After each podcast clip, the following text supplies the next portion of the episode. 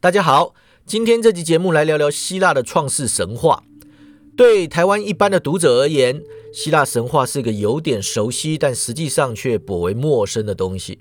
大家都一定听过宙斯、阿波罗、雅典娜这些神的名字，但未必真的知道他们的事迹。没错，宙斯是个掌握了闪电、极具权威形象的众神之神。不过他最出名的，只怕要算是他的好色以及怕老婆了。阿波罗大家都知道是太阳神，不过驾着火马车横跨天际只是他的日常工作。有多少人知道他是个将医疗技术带给人类的神呢？又有多少人知道他是个真实之神，是从来不说谎的神？这个特色在希腊诸神里面是十分难得的美德呀。雅典娜并不是拥有许多圣斗士的战争女神。除了在荷马史诗《伊利亚德》里面，他十分的易怒好战之外呢，其实他是个代表睿智以及农业工匠技术的神，他是文明的守护者。希腊诸神的一大特点呢，就在于他们非常的人性化，具有所有人类拥有的弱点呐。他们不是不会犯错的哦，他们各自拥有私心，彼此征战不休。绝非一定要对好人好，要对坏人坏的。宙斯持续不断的看上美女生孩子啊，而他的老婆希拉就一直在惩罚那些小情妇，甚至连对方的指示都不肯放过的许多故事，大概就能算是这种人性化的代表了。另外，希腊神话表现的非常直接啊，也就是很黄很暴力，并且有一些象征的观念呢，不太适合合家观赏。比如说是像是父子权力的转移过程呢，会用阉掉老爸，然后娶老妈来当老婆来表现。这些呢，就是跟台湾读者日常接触的故事比较不太一样的部分啦。不像西方社会那样，台湾的读者并没有在求学的过程中正式接触这些神话。所以，除非你不小心刚好受到某游乐器游戏啊、某个电影啊、某部小说或者是某部漫画的启发，进而去加以研究啊，不然读者可能需要大学时代刚好念过《西洋文学概论》啊，而且还没翘课的人才会知道了。好了，导读性的解说就到此为止。我们现在来进入正题啊。一开始，世界尚未成型，宇宙之间什么都没有。不但没有任何物质啊，也没有任何规则，没有任何观念，这种什么都没有的状况本身也是一种存在，叫做混沌。不知道过了多久呢？也不知道为什么，夜与黑暗自混沌之中诞生了。此后无数的岁月里面，整个宇宙就在这个虚无、黑暗、寂静、无涯的存在中度过。然后呢，又不知道为什么。夜与黑暗诞生了爱，借由爱的催化呢，夜与黑暗的反面，白昼与光明也就从里面诞生了。那结合了这些元素，终于在不久之后，混沌之中诞生了大地。大地的名字叫做盖亚。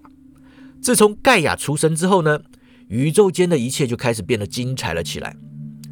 首先，盖亚生出了他第一个儿子乌朗诺斯。就是天空，然后呢，盖亚在与乌朗诺斯交合，开始生下许多的生命。大地与天空的儿女呢，都是怪物，而且都是具有恐怖力量的巨大怪物。最先生下的三只，不但又大又壮，而且还拥有一百只手，还有五十颗头啊！这三个怪物之后呢，又出现的是三个脸的中央长着一颗圆圆的大眼睛的独眼巨人呐。然后呢，再生下来的就是我们所谓的泰坦巨神。泰坦一共有十二个，六个男的，六个女的，每一个都跟他们之前的兄长一样巨大，一样强壮。不同的是呢，他们的力量并非全然是毁灭性的，他们不算是怪物。生到这里的呢，乌朗诺斯他就看不下去了，因为他的儿女实在是太丑太恶心了，加上混沌之中流传的预言呐，表示他的儿女将会取代他的地位，于是乌朗诺斯就把他们全部都关到大地之下最深的地方——塔塔洛斯。盖亚对此感到非常痛心啊，他不忍心看到他的孩子们一出生就被关进暗无天日的黑牢里面啊。为了不让日后有越来越多的孩子承受这种痛苦，盖亚必须要根除乌朗诺斯的热情。也就是说呢，她决定要阉割她的丈夫。盖亚知道自己无法独立完成这个计划，于是他就去找了儿女一起商议。但是除了最小的儿子克朗努斯之外呢，没有其他的怪物胆敢挺身对抗父亲。盖亚为克朗努斯打造了一把大镰刀，叫他事先在旁边躲好。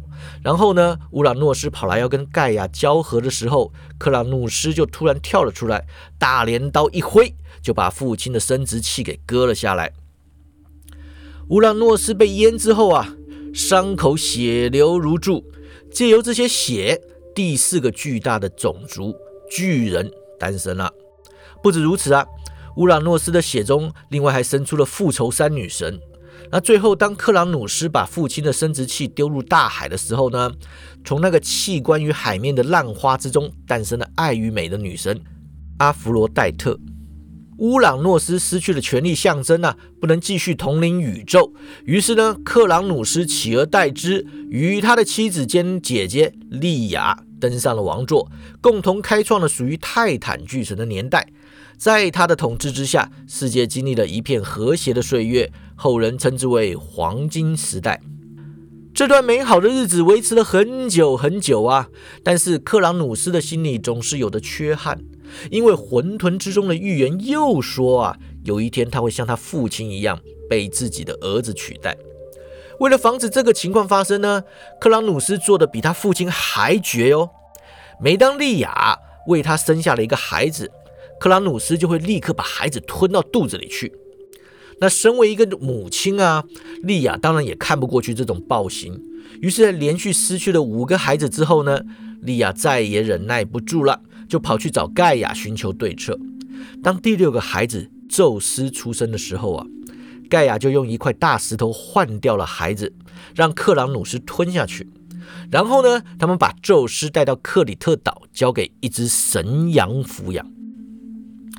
宙斯长大之后啊，在他的祖母盖亚以及第一任妻子密蒂斯的协助之下，去找克朗努斯。密迪斯骗克朗努斯喝下了一种呕吐药水啊，成功的让他把宙斯的哥哥姐姐们都吐了出来。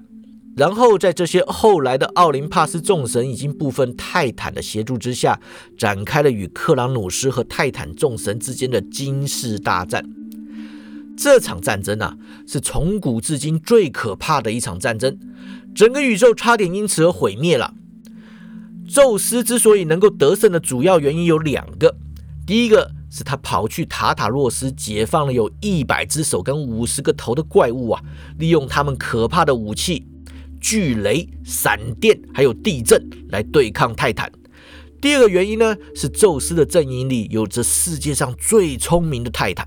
普罗米修斯，在这个力量与智慧的帮助之下呢，宙斯与他的兄姐们啊，终于击败了父亲，结束了泰坦巨神统治的黄金时代。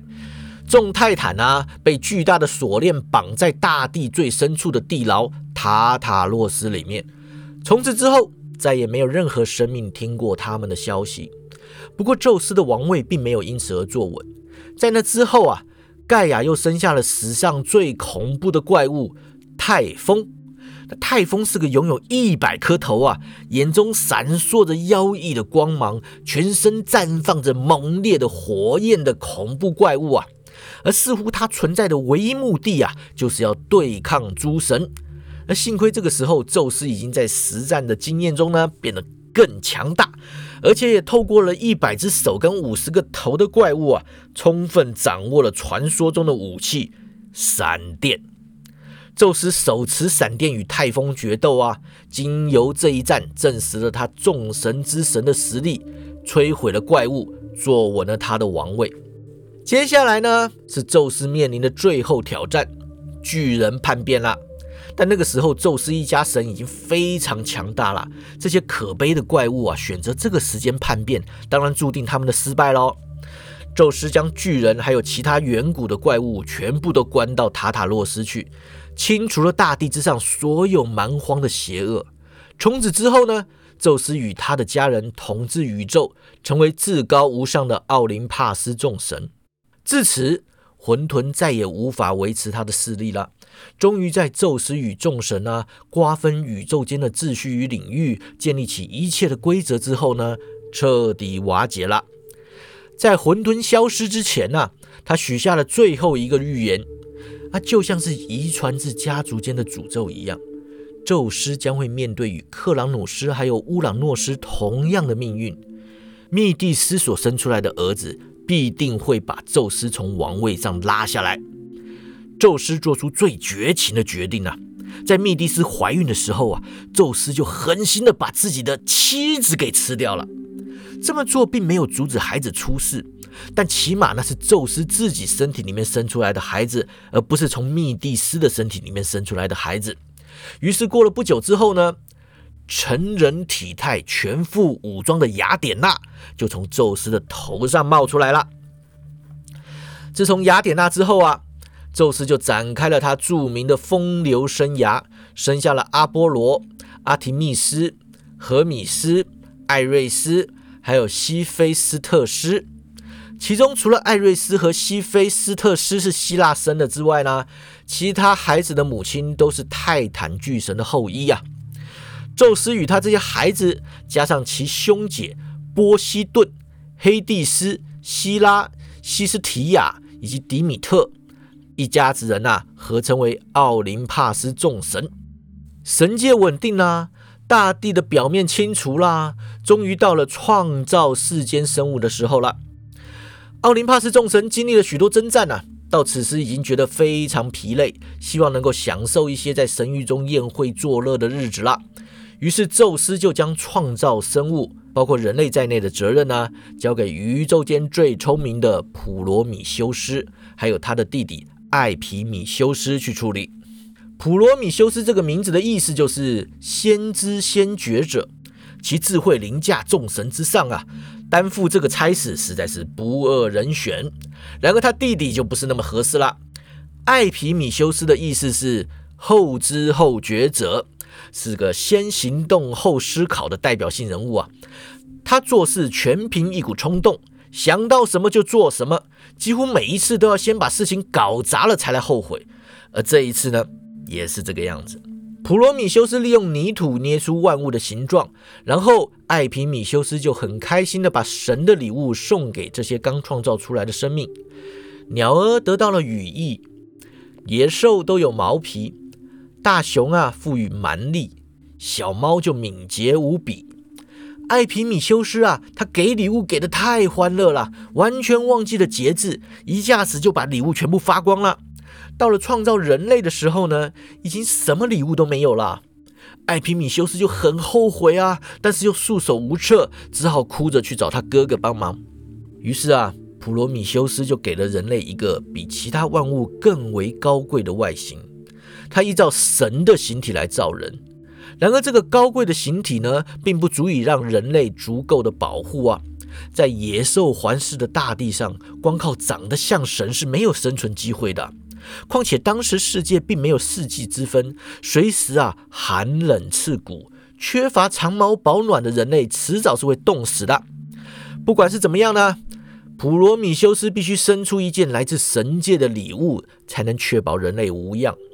为此，他偷偷地溜进奥林帕斯，偷了一把只有神才能享用的火焰回来送给人类。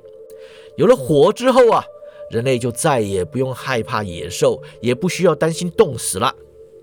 但是偷火的举动呢，让宙斯十分震怒，而且火一旦降临凡间之后呢，就再也收不回来了。念在普罗米修斯曾帮助众神对抗克朗努斯的份上啊。宙斯忍住不去找他计较，不过普罗米修斯实在太关心人类了。为了人类啊，他不惜继续触怒宙斯。当时世界尚称年轻啊，人类开化未深，每年所得的食物仅供糊口而已啊。但是众神却要求他们定期献上祭品。普罗米修斯为了这个问题，代表人类上神域与众神协商啊。他把一只牛切成两份给宙斯选。其中一部分都是最好吃的部分呢，不过在上面放满了内脏，看起来十分恶心；而另外一份呢，都是骨头，但是用漂亮的皮跟脂肪啊包着，看起来非常美味。最后，宙斯选了看起来好吃，但是根本没什么肉的那一份啊。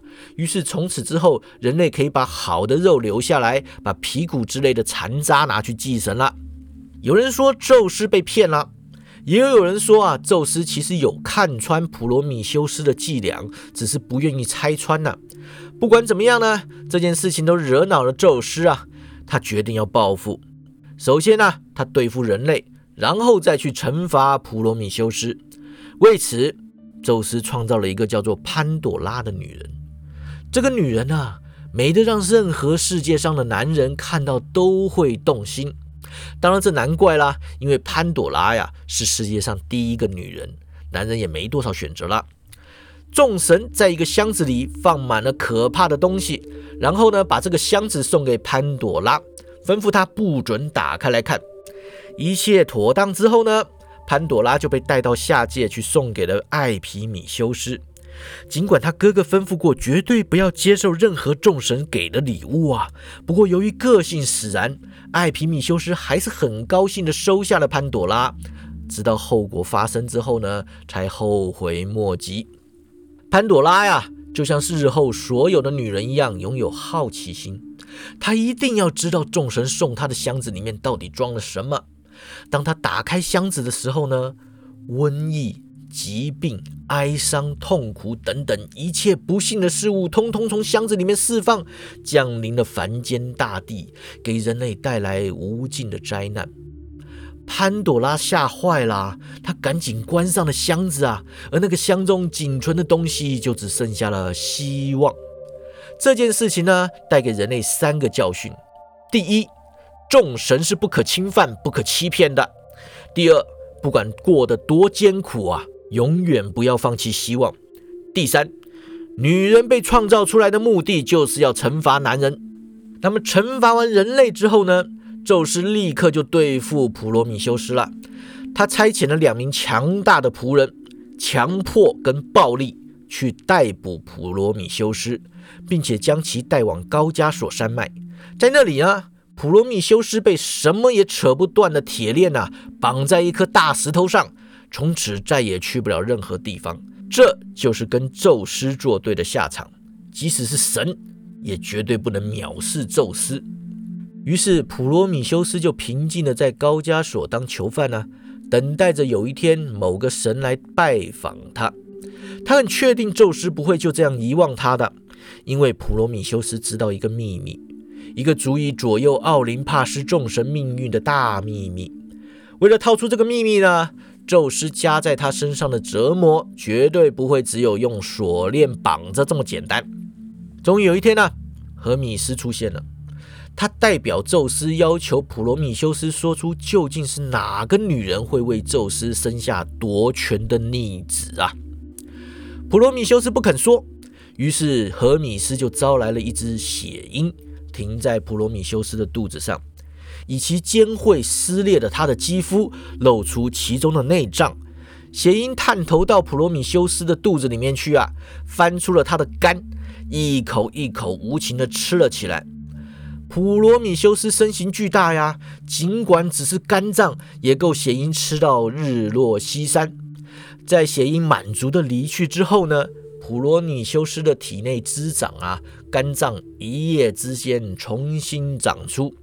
第二天呢，谐音就又来吃。到了晚上呢，肝脏就又长出来。一天一天呢，一年一年的过去了。普罗米修斯就这么痛苦的承受天神的惩罚呀。每年荷米斯都会来问他一次同样的问题，提供解除痛苦的契机。但是普罗米修斯总是给他同样的答案呢。宁愿承受无尽的痛苦，也不愿意放弃。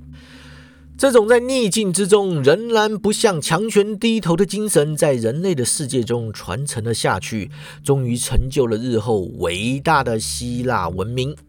不知道过了多少年呢？高加索来了一只奇怪的生物，它看起来像是一只小母牛，但却有着少女的声音，而且还会说人话。当它游荡到普罗米修斯的面前的时候呢，就很惊讶的说了：“这是什么？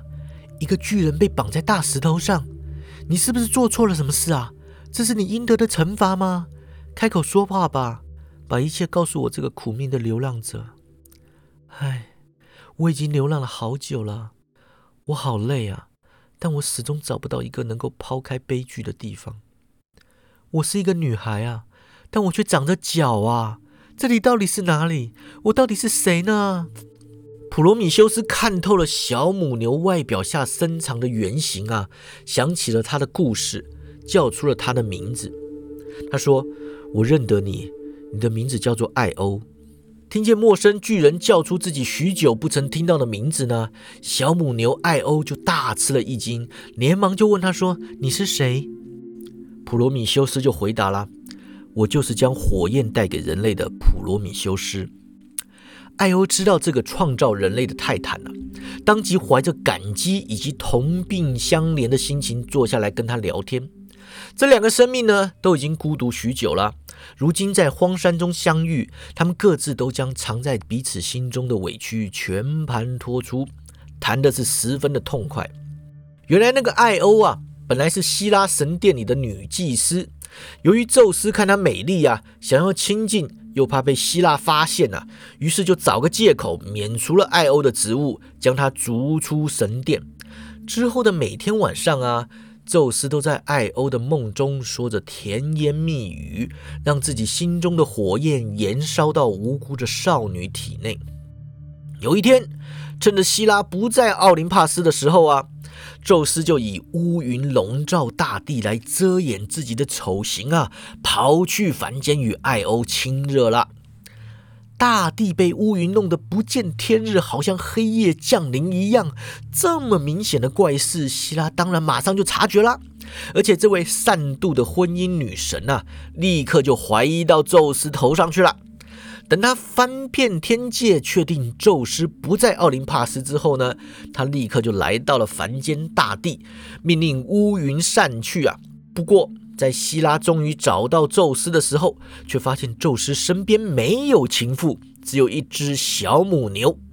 但是小母牛当然就是宙斯把艾欧变成的牛了。宙斯发誓说他从来没有见过这只牛啊，而且宣称这只牛才刚刚从地上长出来的。希拉当然不会相信这种鬼话啦，于是他就告诉宙斯说：“这只小母牛啊，非常漂亮，希望宙斯能够将它当做礼物送给自己。”宙斯非常无奈呀，但若此时说上一个“不”字，只会引起更多怀疑，所以他就只好把艾欧送给了希拉。希拉把小母牛带给最适合监管犯人的阿狗斯看管。阿狗斯啊，他拥有一百只眼睛。睡觉的时候不需要所有的眼睛一起睡啊，随时都有眼睛睁大着可以看犯人。在这种狱卒之前呢，宙斯几乎没有救出艾欧的希望。他眼看着艾欧受苦啊，但却不敢去帮助他。